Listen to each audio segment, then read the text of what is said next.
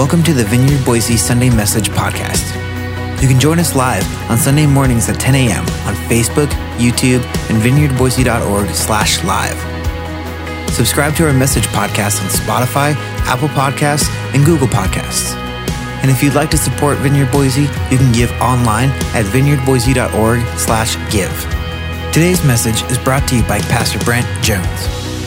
Enjoy.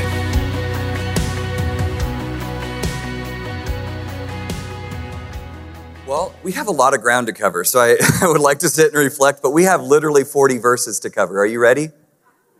I'm not, jo- that's not a joke. Sometimes I joke about these kinds of things, and this morning I'm not joking. So welcome to those of you who are in the room, and welcome those of you who are online uh, with us, joining us today. We're super thankful that you're here.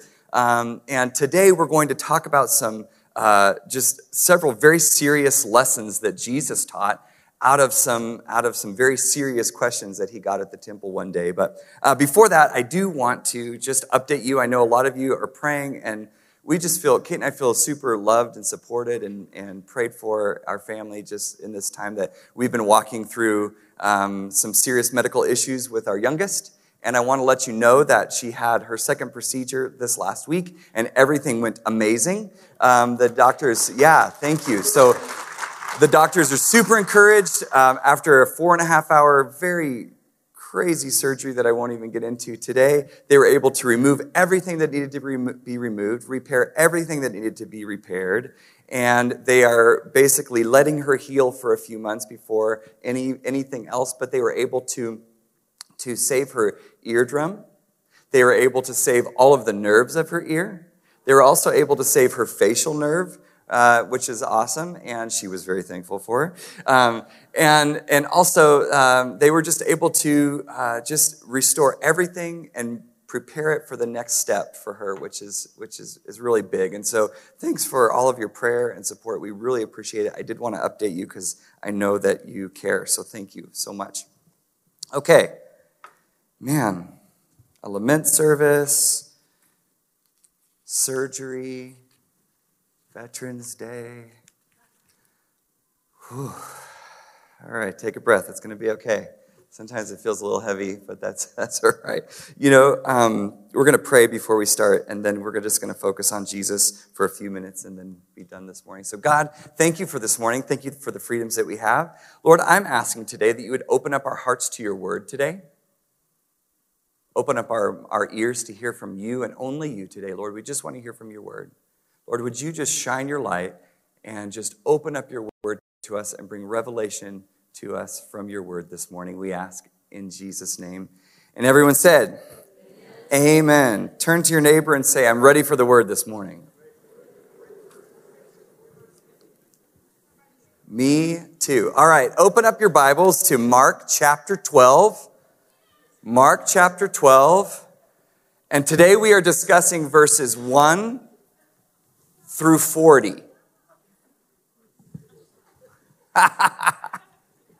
Today we're discussing verses one through forty. I've, I've been here for like six months and they're still testing me. They're still like, oh, just give him forty, see what he does. It's fine, it's cool, we'll be fine. Everything's gonna be fine. All right.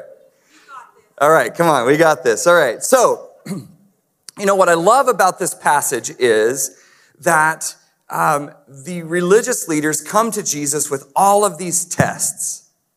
Jesus is in the temple, and he's he's this he's on his way. Um, this is this is Passion Week, so he's on his way toward crucifixion. And some scholars think this is the last time Jesus set foot inside the temple grounds, which is interesting. And this is what he chooses to talk about. And he gets all of these tests from the scribes and the Pharisees and the teachers of the law and the leaders, and they just come one after the other, just boom, boom, boom. They bombard him with all of these things. And you know what it says is that um, they were trying to test him, but the people were amazed. I love that. In every single thing it says, they came to test him. The people were amazed. You know what I realize about that? It's all about our perspective. It's all about our perspective. You see, the teachers of the law, the Pharisees, the leaders, the, they came focused on themselves. The people came focused on Jesus. You see, when you come to these tests, so to speak, and you come to these parables that Jesus talks about, you can either be offended by them or be changed and challenged by them. And the real difference is just where your perspective is. If your eyes are on yourself, you're going to be offended by them. I'm just going to let you know. Today we're talking about taxes.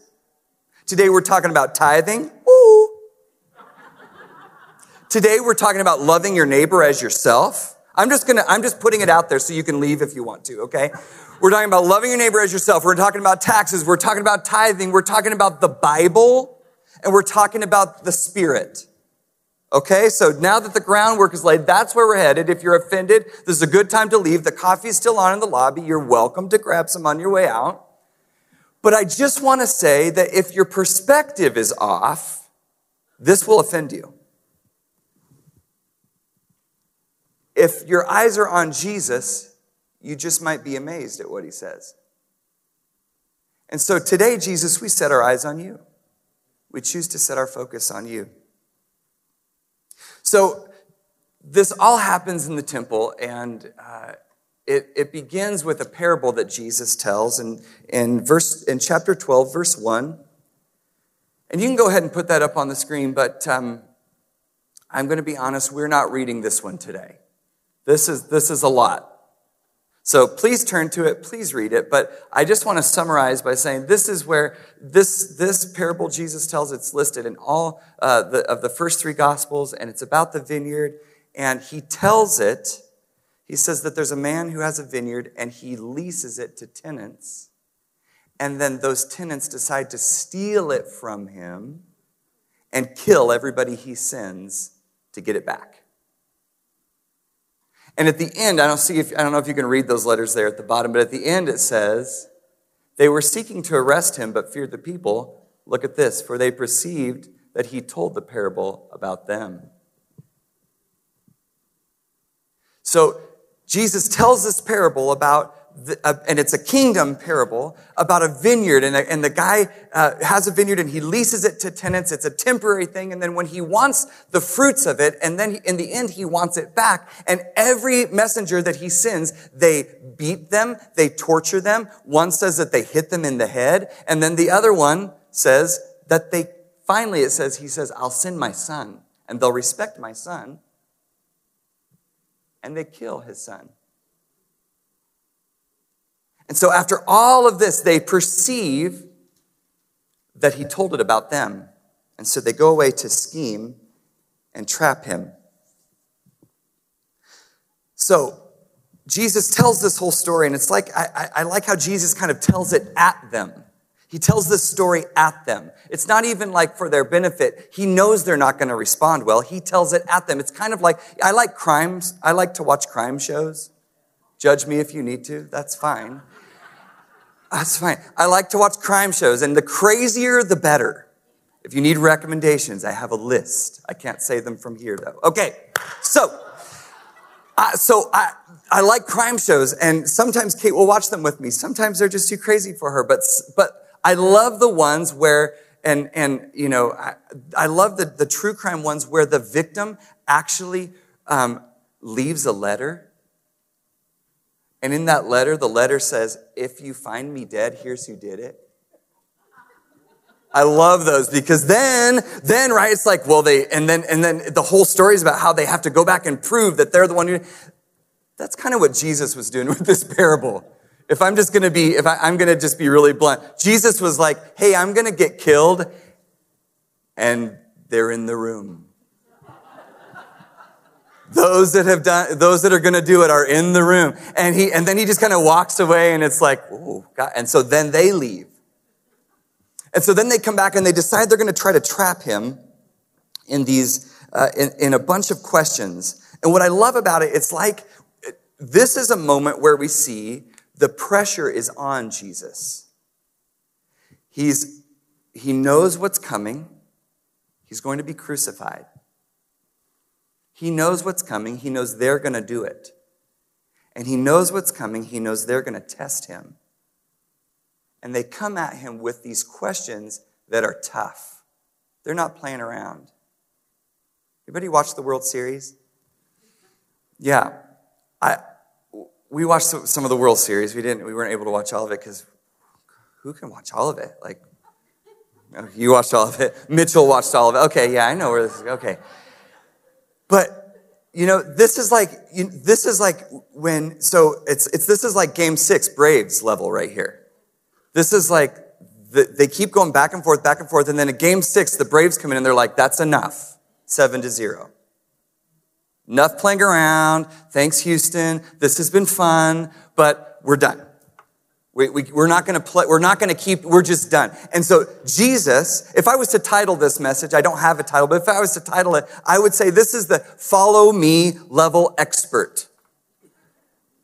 They bring him their best pitcher, and Jesus knocks it out of the park every single time. They throw the ball as hard and as crazy. They throw him curves. They throw him a slider, and it doesn't matter what they throw at him. He crushes it. He takes the cover right off and sends the innards right out into the stands of the ball, of the ball.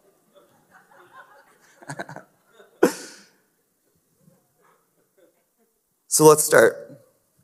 The first one, paying taxes. They come right out of the gate. They're like, should we pay taxes or not? And here he says in chapter twelve, verse thirteen, And they and they came to him, some of the Pharisees, they sent to him some of the Pharisees and some of the Herodians to trap him in his talk. And they came and said to him, "Teacher, we know that you are true and you do not care about anyone's opinion." That part they got right. "For you're not swayed by appearances, but that you truly teach, you, you For you're not swayed by appearances, but you truly teach the way of God. Is it lawful to pay taxes to Caesar or not? Should we pay them or should we not?" But knowing their hypocrisy, he said to them, "Why put me to the test? Bring me a denarius and let me look at it." And they brought one, and he said to them, "Whose likeness and inscription is this?" And they said to him, "Caesar's." Verse seventeen, Jesus said to them, "Render to Caesar the things that are Caesar's, and to God the things that are God's." And they marveled at him. So the denarius is a day's wage. He was like, okay, you want to talk, you want to talk turkey? Let's talk turkey. Bring me your day's salary and let's talk about it. So they do. Someone produces this coin that's equal to the day's salary, and he says, okay, well, whose face is on that? Whose face is on that? You can go ahead and put up that next slide, Rob. The denarius was this was the day's wage, and Jesus blows their mind by saying that they're that they are to give to Caesar the portion of their day's wage that is Caesar's. But not just that, they're also to give God the portion of their day's wage that belongs to God. They would have absolutely understood him at this time to be saying a tenth, a tithe. Everybody in the room would have understood when he said, "Give to Caesar what's Caesar's," that meant your taxes, and give to God what's God's, that meant your tithe. There would not been a, have been a question at that time what that meant.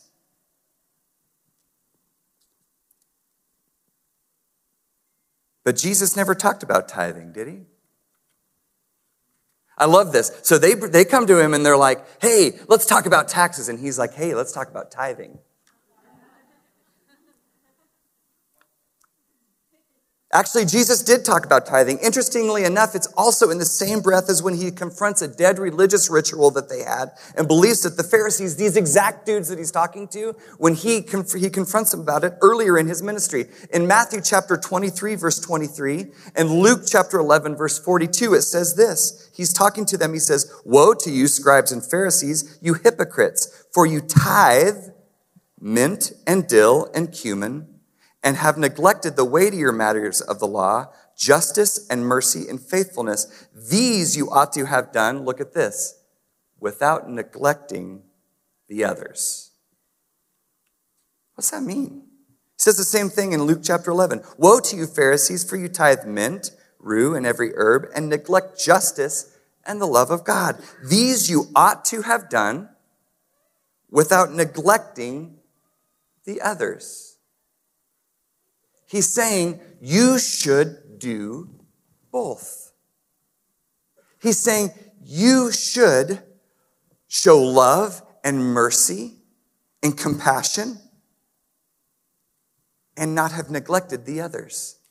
He's not saying don't tithe on your stuff. He's just saying you're so focused on the tithing of your stuff that you've forgotten love and justice and mercy.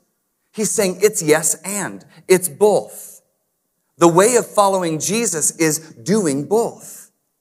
It's not choosing one or the other. Well, I'm just going to do this and God will just settle it up in the end. No, he's saying, actually, you need to do both. You just need to not be so focused on one that to the exclusion of the other. He says, without neglecting the others. What's he saying here? You've got the one part down. You just need to get the other part incorporated without neglecting the first part. Do justice, mercy, faithfulness, and tithe. It's not, this isn't rocket science. He's just explaining himself just really quickly. But also in distinguishing clearly between Caesar and God, let's go back to that. Let's go back to that little coin.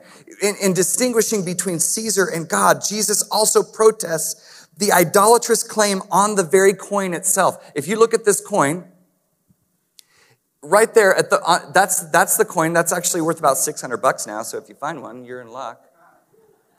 Um, the, on that coin, there's an inscription on there. And what that description says is, Tiberius, who was Caesar at the time, son of the divine Augustus. Whoa. Whoa. So what that is, is a claim that Caesar is God. Caesar is God. So what they were saying is, should we pay taxes? And Jesus was saying, yeah, you should pay taxes, and you should reject the notion that Caesar is God. How do you do that? By giving your money to God, by dedicating it with the tithe. You give the whole, you bring the tithe into the storehouse, and the rest is blessed. You declare Caesar's not God. My dependence and my provision is God himself. So you can, you can, he, he, so what they were trying to do, they were trying to catch him if, because if he said, don't pay your taxes, there were soldiers all around right then. What they wanted to do was him say, oh yeah, don't pay your taxes, it's not important. He would have been arrested, game over. But he hits it out of the ballpark by saying, yeah, pay your taxes and tithe. Give to Caesar what Caesar's, give to God what is God's. And in so doing, you crush the concept that Caesar is God. You remove the power of the government from your life by obeying God. Whoa. Sometimes we're like, oh, government, government, government, this, government, that, government, this, government, that. Oh, I don't like this. Oh, I don't like that. Oh, whatever. That's fine. Who is your allegiance to? My allegiance is to Jesus Christ and him alone. I show that by my checkbook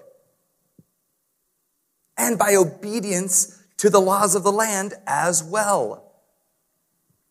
With Jesus, it wasn't either or. With Jesus, it was yes and. Okay, let's move on. You ready to move on? You're like, yeah, quit talking about my money. All right, I'm done, I'm done. So let's move on to the next test. The Sadducees ask about the resurrection. Let's read this together. Verse eighteen. And the Sadducees came to him who say that there's no resurrection. That's an important note. You might have to read it in your Bible because that's pretty small up there. We're in Mark chapter twelve, verse eighteen. The Sadducees came to him who say that there's no resurrection, and they asked him a question saying, teacher, Moses wrote for us that if a man's brother dies and leaves, wait, you guys, listen to this. This is ridiculous. Ready? I'm sorry. I'm just, yeah, this is the weirdest thing I've ever heard. Okay. Moses wrote for us that if a man's brother dies and leaves his wife but leaves no child, the man must take the widow and raise up offspring for his brother. Verse twenty, there were seven brothers. Goodness. The first took a wife, and when he left no offspring and died, the second took her and died, leaving no offspring, and third likewise. The seven left no offspring. There are a lot of other problems there, but we're not going to get into that. Whew. Last of all, the woman also died, for which she may have been thankful. You guys, seriously, this, you got, they brought, you know, like the first question about taxes I get, this one, Jesus was like, what the heck? In the resurrection, okay, let's, let's pre- okay, they're serious, so let's go back. In the resurrection, they're asking, when they rise again, all eight of these people, whose wife will she be? For the seventh, seven had her as a wife. Weird. Okay. Jesus says to them, is this not the reason that you're wrong? You know neither the scriptures nor the power of God.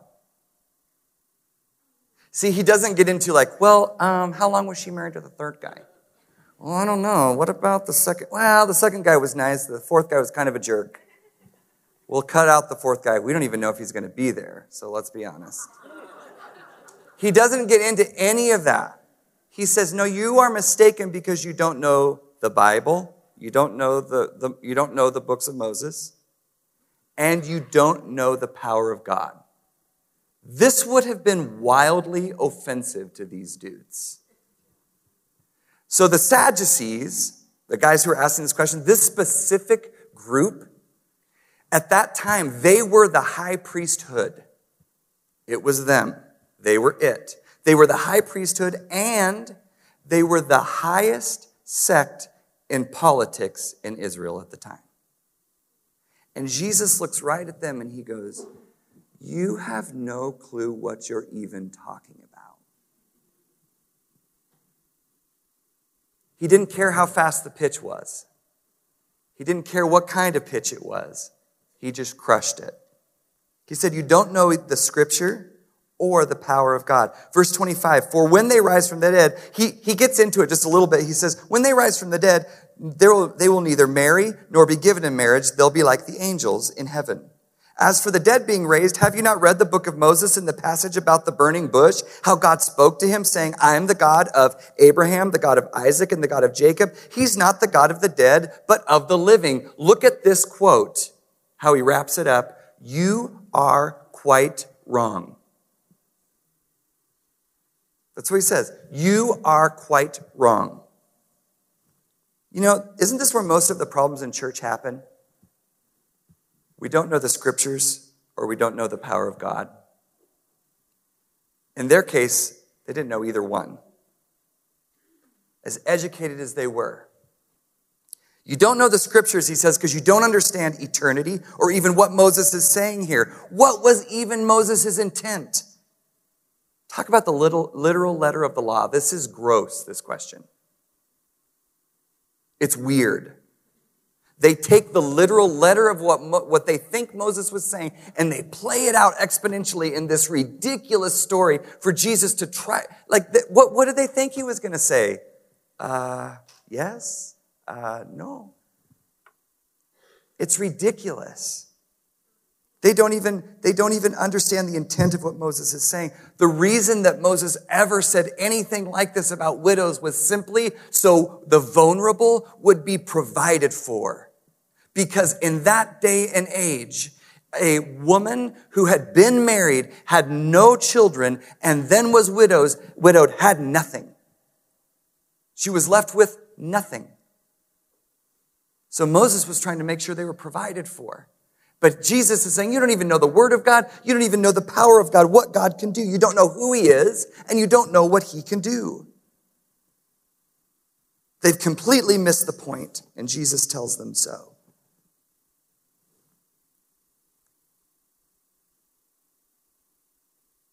You know, God has a solution for widows. He does it in Acts chapter six. And I want to talk about that just really quick. He just, Acts chapter six, he, the, the widows of a certain group aren't being provided for. So the leaders call people and they say, they call everyone together and they say, it's not right for us to leave the preaching of the word and prayer. So what we need is some people who are full of the Spirit to hand out food to the widows.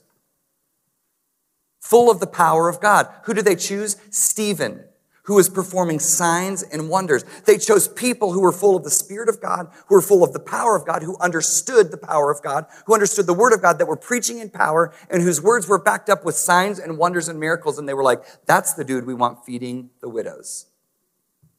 That's God's solution. A Spirit-filled church feeding the poor, helping the widows. That's God's solution. That's God's solution. People that are full of the Spirit, full of the power, that have a knowledge of God, who know what his intent is and know what he can do doing the stuff. That's his intent. We can get into real trouble when we abandon Scripture to chase after the manifestations of the Spirit that are contrary to the Word of God. On the other side of the coin, we can get into the other whole, a whole other heap of trouble when we abandon the works of the Holy Spirit and give up on the gifts and manifestation of the Holy Spirit, claiming that Scripture teaches us, and rightly so, that God is a God of order. So we create, listen, we create the order and wait for God to fit into it. That's what happens when you just, you know, you, you think you know the Bible and you just want, you know, you have, you have order, you want order, you want order. God is a God of order. So the Holy Spirit get, well, let me ask you this. Who's the Holy Spirit? That's not a trick question. Who's the Holy Spirit? God. So it stands to reason that as God is a God of order and the Holy Spirit is God, any move of the Holy Spirit would by definition be in order. I, I'm just going to leave that there. Okay. But what about the weird stuff? What about the weird stuff? Listen, Jesus answers about the weird stuff. What reference does he take them back to? We're too familiar with this story. We're just, I, I realize this about myself. I'm too familiar with the story. What reference does Jesus take them back to when they ask about, when, when he asked them this question? He said, you don't know the word of God and you don't know the power of God. Remember the burning bush? Talk about a weird story. You guys think about this. You're too familiar with this story maybe. Moses is out in the desert and he's shepherding sheep and he looks, his eye gets like drawn away by something and he sees it's a bush that is on fire and it's not burning anything else up. So in Idaho, that's weird because when stuff catches on fire, I mean, it really catches on fire. Not burning. So he goes over to it. And what starts to happen when he goes over to it? God talks to him out of the bush. You wait, we're too familiar with the story. You're in the forest and there's a tree on fire and you walk up to it and God talks to you out of it. Think about this for one second. We're too familiar with this story. And then God says, see that staff in your hand? Throw it down. And it becomes a snake. It gets weirder. He says, put your hand in your vest. And he does, and he pulls it out, and it's leprous. It gets weirder. And he says, put it back in, and it's healed. And then he says, go to Egypt, and puts the call of God on his life to get his people out of Egypt. That is a weird story. Can we just agree? Can we agree? Like, we're Christians, so sometimes we think there's a lot of things that are normal. That's not normal. God's not normal. And what Jesus was saying to the Sadducees was, you don't even know the scriptures you're claiming to quote, but you, so you don't know the intent. But the problem with that is, is you don't understand the power of God either. You don't think that God can raise the dead. That was the issue. See, they didn't believe in the resurrection. What does that deny? The power of God to raise the dead. Jesus was about to prove them wrong in a matter of hours. Within days from this moment, these words coming out of his mouth, God was about to do something that the world had never seen before that would change the course of history. The resurrection. If you don't understand the word of God and you don't think God can do that, your mind just might be blown.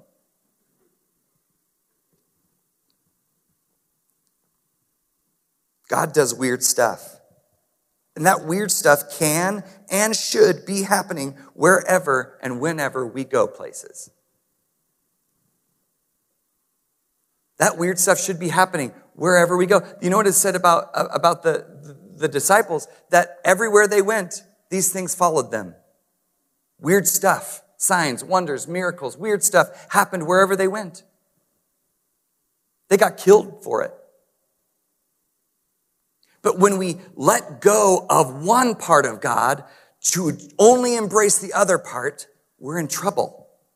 When we let go of the power of God just to embrace the Bible, we're in trouble. When we let go of the Bible just to embrace the wild parts, we're in trouble.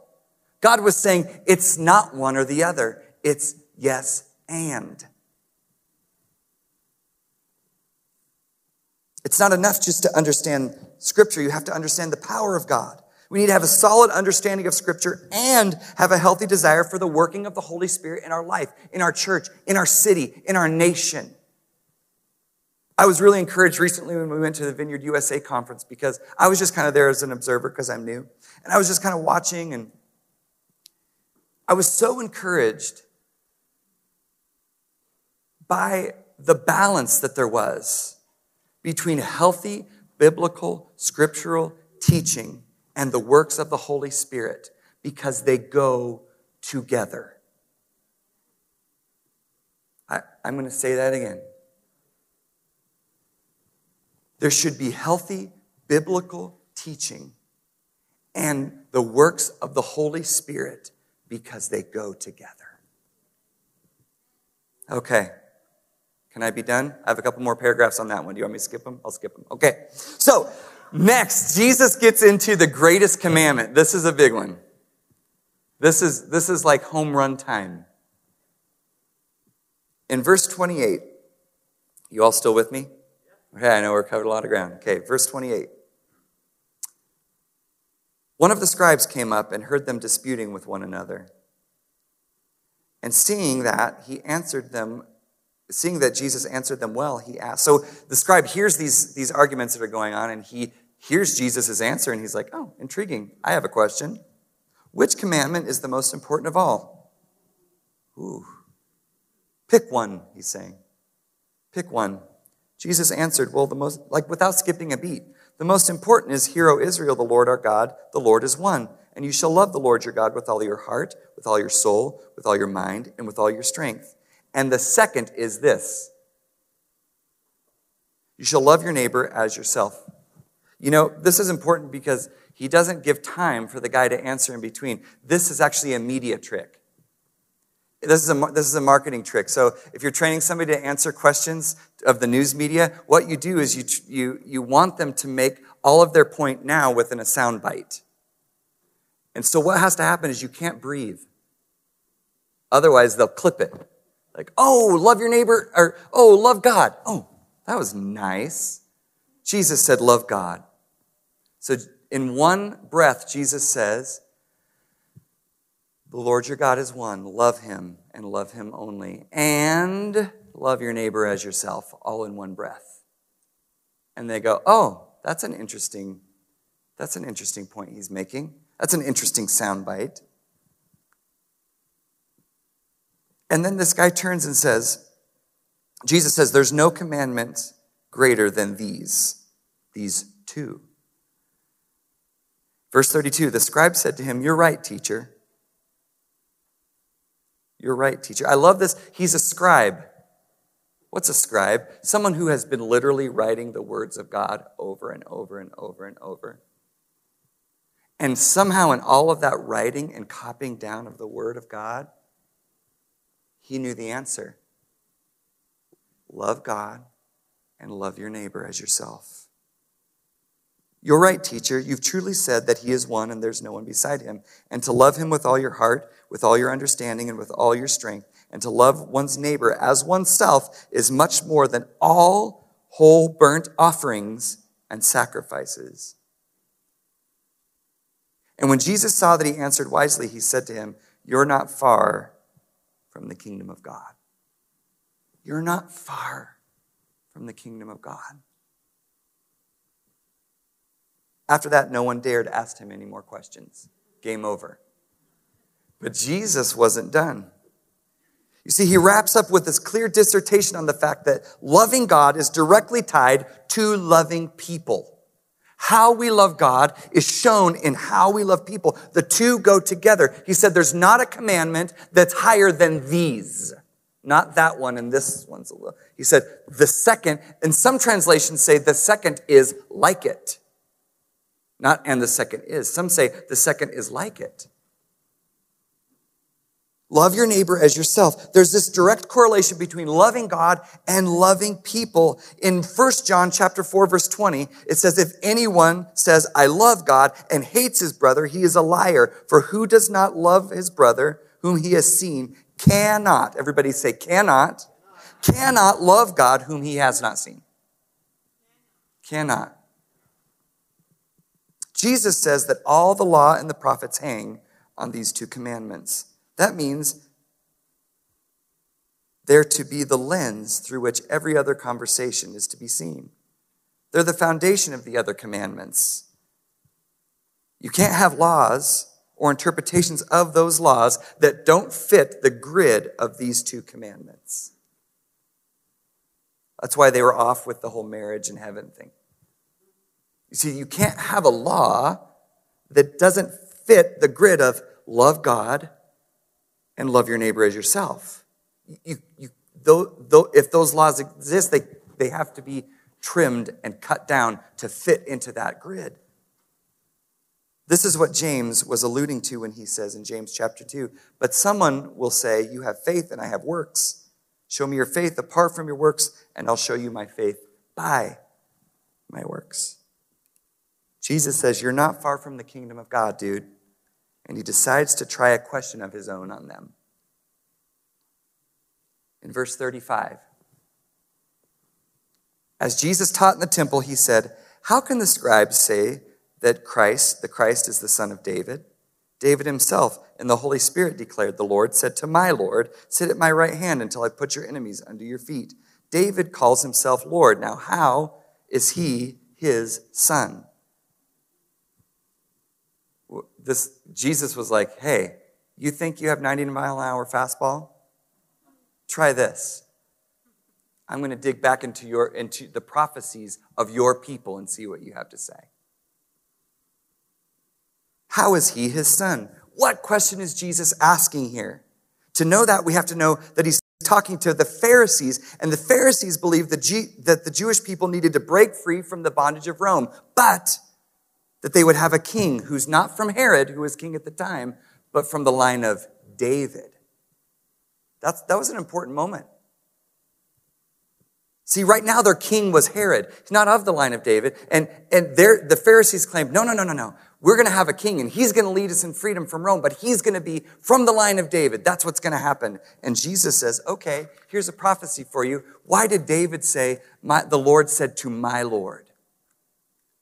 Because if it was his son, if it was David's son, he wouldn't call him my Lord. Who is it? It's Jesus. The Bible says is the root of David, comes before David, whom David does say, my Lord. And it's something only God could do. Do you see how miraculous this is? It's something only God could claim.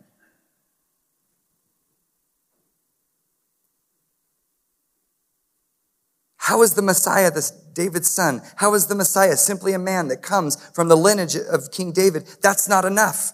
And what the psalmist David reveals in this prophetic utterance that the Lord says to my Lord was that the Messiah would come from the line of David, but he'd be so much greater that the greatest king they could ever imagine, David, would bow to him and call him my Lord. See, he's brilliantly using their own theology with them to show them who he is and who he and what he is called to do. And then he says, beware of these guys that are trying to trap me right now. What's he saying? He says, I hear your arguments and I raise you a billion. He says, your arguments are down here. Your stuff is down here. Your questions are down here. I am solidly up here. There's not a question about who I am. I am the Messiah. And if you have questions about that, you can look to just a couple days ago when the people had all eyes on me, welcoming me into the city. He says, I am so far above what you... See, their eyes were only focused on themselves. They couldn't receive what he had to say. They were just jealous. And he's saying, I, I, I am in a league of my own. Here is the greatest king you could imagine, David, and I'm up here. Take the hint. Jesus level expert.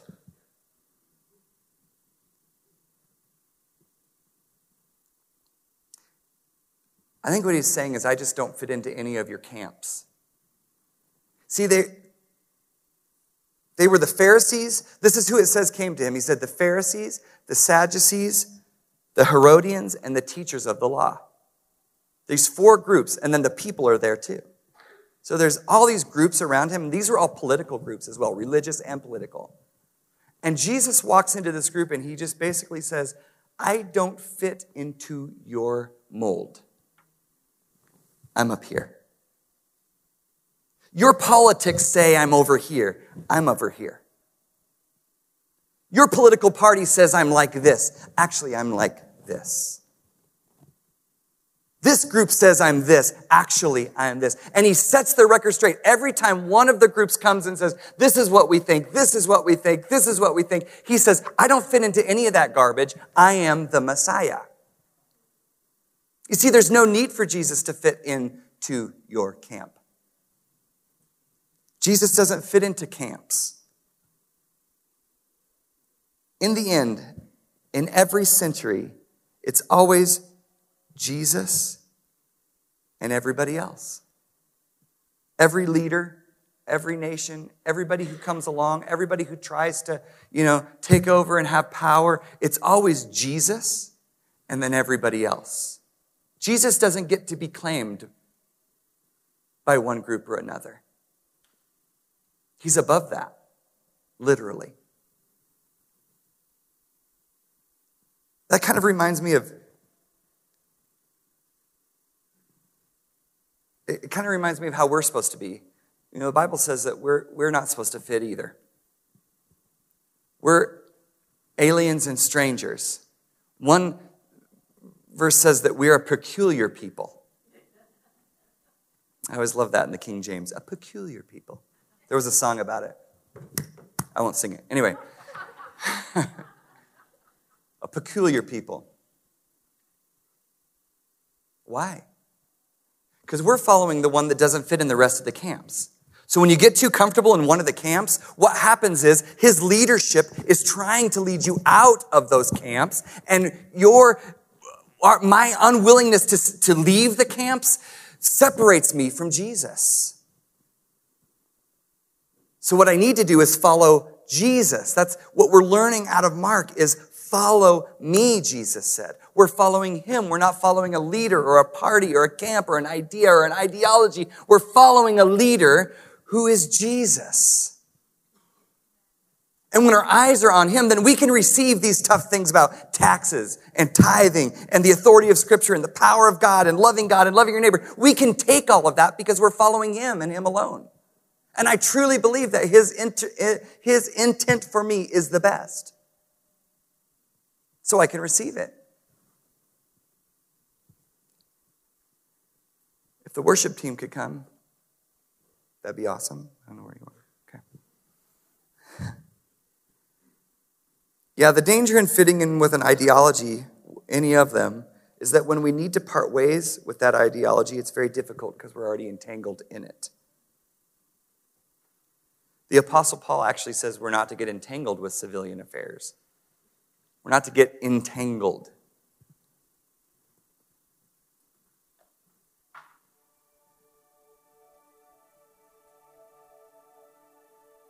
Let's stand together this morning.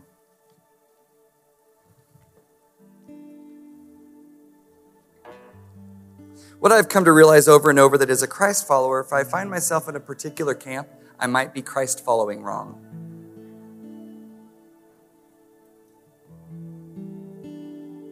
If I find myself in some particular camp or another, I'm probably following Christ wrong.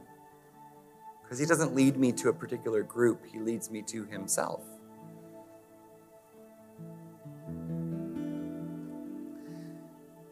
I've been in this passage for weeks now. And what I've realized is that it's challenging my values. It's challenging my values. I feel my values challenged by the things Jesus is saying to these dudes that lived two thousand years ago I feel my values challenged by these things. Maybe that's you this morning as I've talked about any of these points. If you felt any of your values challenged this morning, we're just going to respond to Jesus this morning. Our eyes are on him.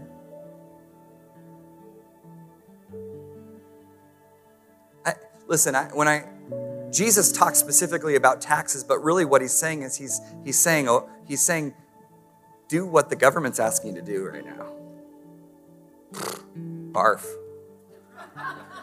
That doesn't sound good to me. It doesn't sound good to me. But Jesus said it. When he says, render to Caesar what's Caesar and to God's what's God's, give the money that's owed to Caesar to Caesar of yours, give the money that's owed to God of yours. I don't know what to tell you about that. That's, it's what Jesus said. And so I'm letting that adjust my value system. I'm not bringing my value system to that to be like, well, I don't know. I'm letting that statement by Jesus and those continued statements by Jesus throughout the New Testament inform my faith because it's the Bible. They're the words of Jesus. They're the red letters. When he talks about the authority of Scripture, I'm letting that inform my, and change my value system to understand that the Bible is it. I don't need any other self-help books. They're fine. They might be helpful right now. They might be helping me walk through something. But what I really need is the authority of Scripture in my life, setting the tone for my life. And the only way I can do that is by reading it. Scripture doesn't set a tone for my life if I'm not reading it, if I'm not eating it, if I'm not partaking of it, if I'm not in it, reading the Bible. The power of God, if I'm not acknowledging the power of God, this this one, this value system is shifting and changing in my life, valuing the work of the Holy Spirit in his church and everywhere his church goes. The work of the Holy Spirit. We've, do you know we've had people getting healed in our services? Physical healing in our services and out at the food bank. Physical healings, manifestations of the Holy Spirit where God comes, touches someone and heals them. Weird? Yes. True? Also yes. That's awesome. We want all of that. My value is about loving God well with everything that I have. All my strength, all my time, all my energy. Oh, and this big one, loving my neighbor as myself. You guys, these are challenging my values. I don't know if they're challenging your values this morning. But let's let the word of Jesus challenge our values this morning. And if our eyes are on him, if our eyes are on him, we understand we're following after him with all that we have. Amen? So I, let's just close our eyes and let's pray and let's let God speak to us. And just put his finger on anything, just anything, any of these values that he wants to shift and adjust in our lives. All over this campus, in every home that's joining us online, everywhere you're joining us from this morning, would you just say, Holy Spirit, come and speak to me. Shift my values. I want my values to line up with yours, Jesus.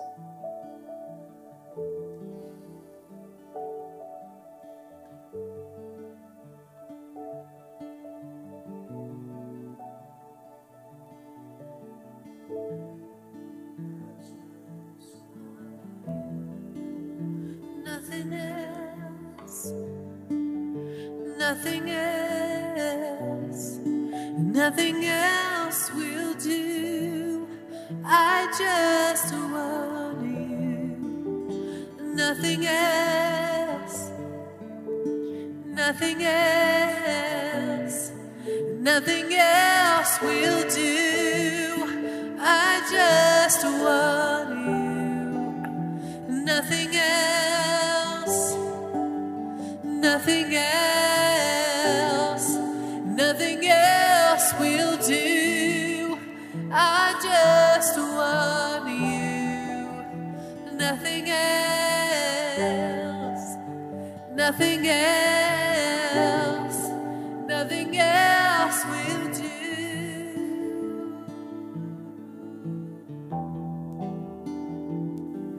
Yes, God, we want all of your work in our lives, not just a part. Lord, today we declare we want the yes and.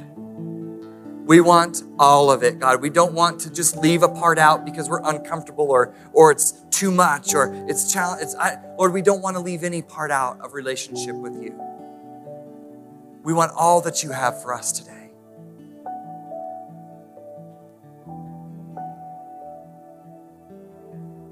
So we just say, come and have your way in our hearts and in our lives today and this week as we leave this place. Would you have your way in our lives this week? Would you change our lives, God, as we go about our, our day-to-day life? Would you help us to love you with all that we have and love our neighbor as ourselves? Would you lead us down these paths, God? Would you lead us down the ancient paths, God, of faith in you? We open our lives up to you, God, and we say, have your way in us. You're leading us. You're teaching us. We want to follow you with everything we have.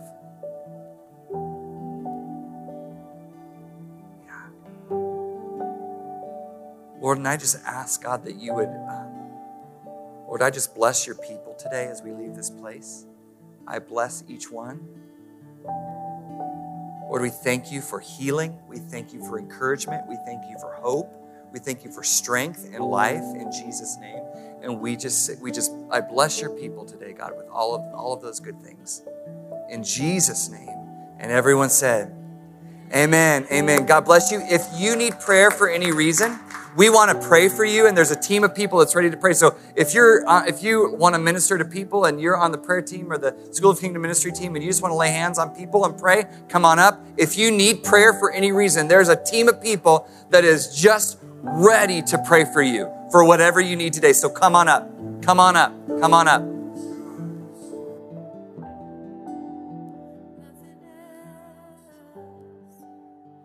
Thanks for listening. To respond or receive prayer after the live stream closes, please email prayer at vineyard boise dot org, and if possible, include your phone number. We'd love to get in touch with you. Thanks.